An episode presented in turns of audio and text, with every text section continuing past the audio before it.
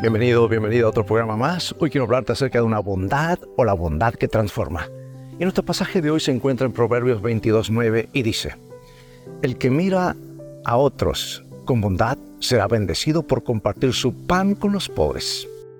Este pasaje nos insta a reflexionar sobre el valor de la generosidad y cómo puede cambiar no solo las circunstancias presentes, sino también el curso de la vida de aquellos a quienes tocamos con amor desinteresado. Hace muchos años, en un remoto estado del oeste medio, un joven viajero en camino a Colorado vivió un encuentro que cambiaría su vida. Al pedir permiso para pasar la noche en una finca, el campesino dueño del lugar amablemente accedió. Sin embargo, la historia toma un giro sorprendente cuando otro viajero y su esposa llegan con una petición similar. El esposo, afectado por la tuberculosis, confiesa tener solo $4 para pagar el alojamiento. La respuesta del campesino va más allá de las expectativas. Los invita a quedarse sin costo alguno. La generosidad del primer viajero, movido por la compasión, se revela aún más cuando ofrece su propia cama al enfermo y decide pasar la noche en el granero.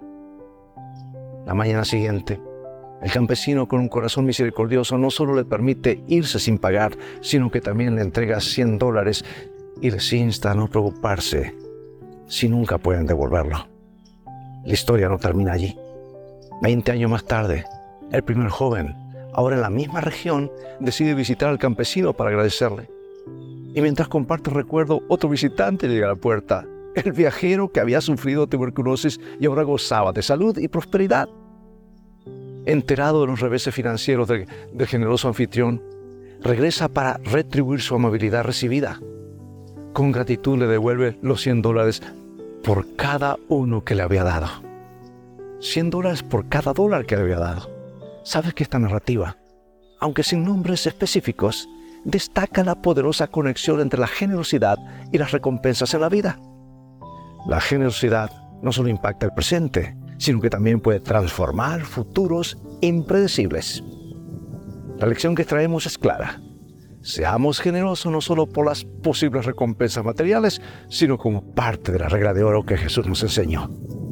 Dios te bendiga y vivamos hoy de toda palabra que sale de la boca de Dios.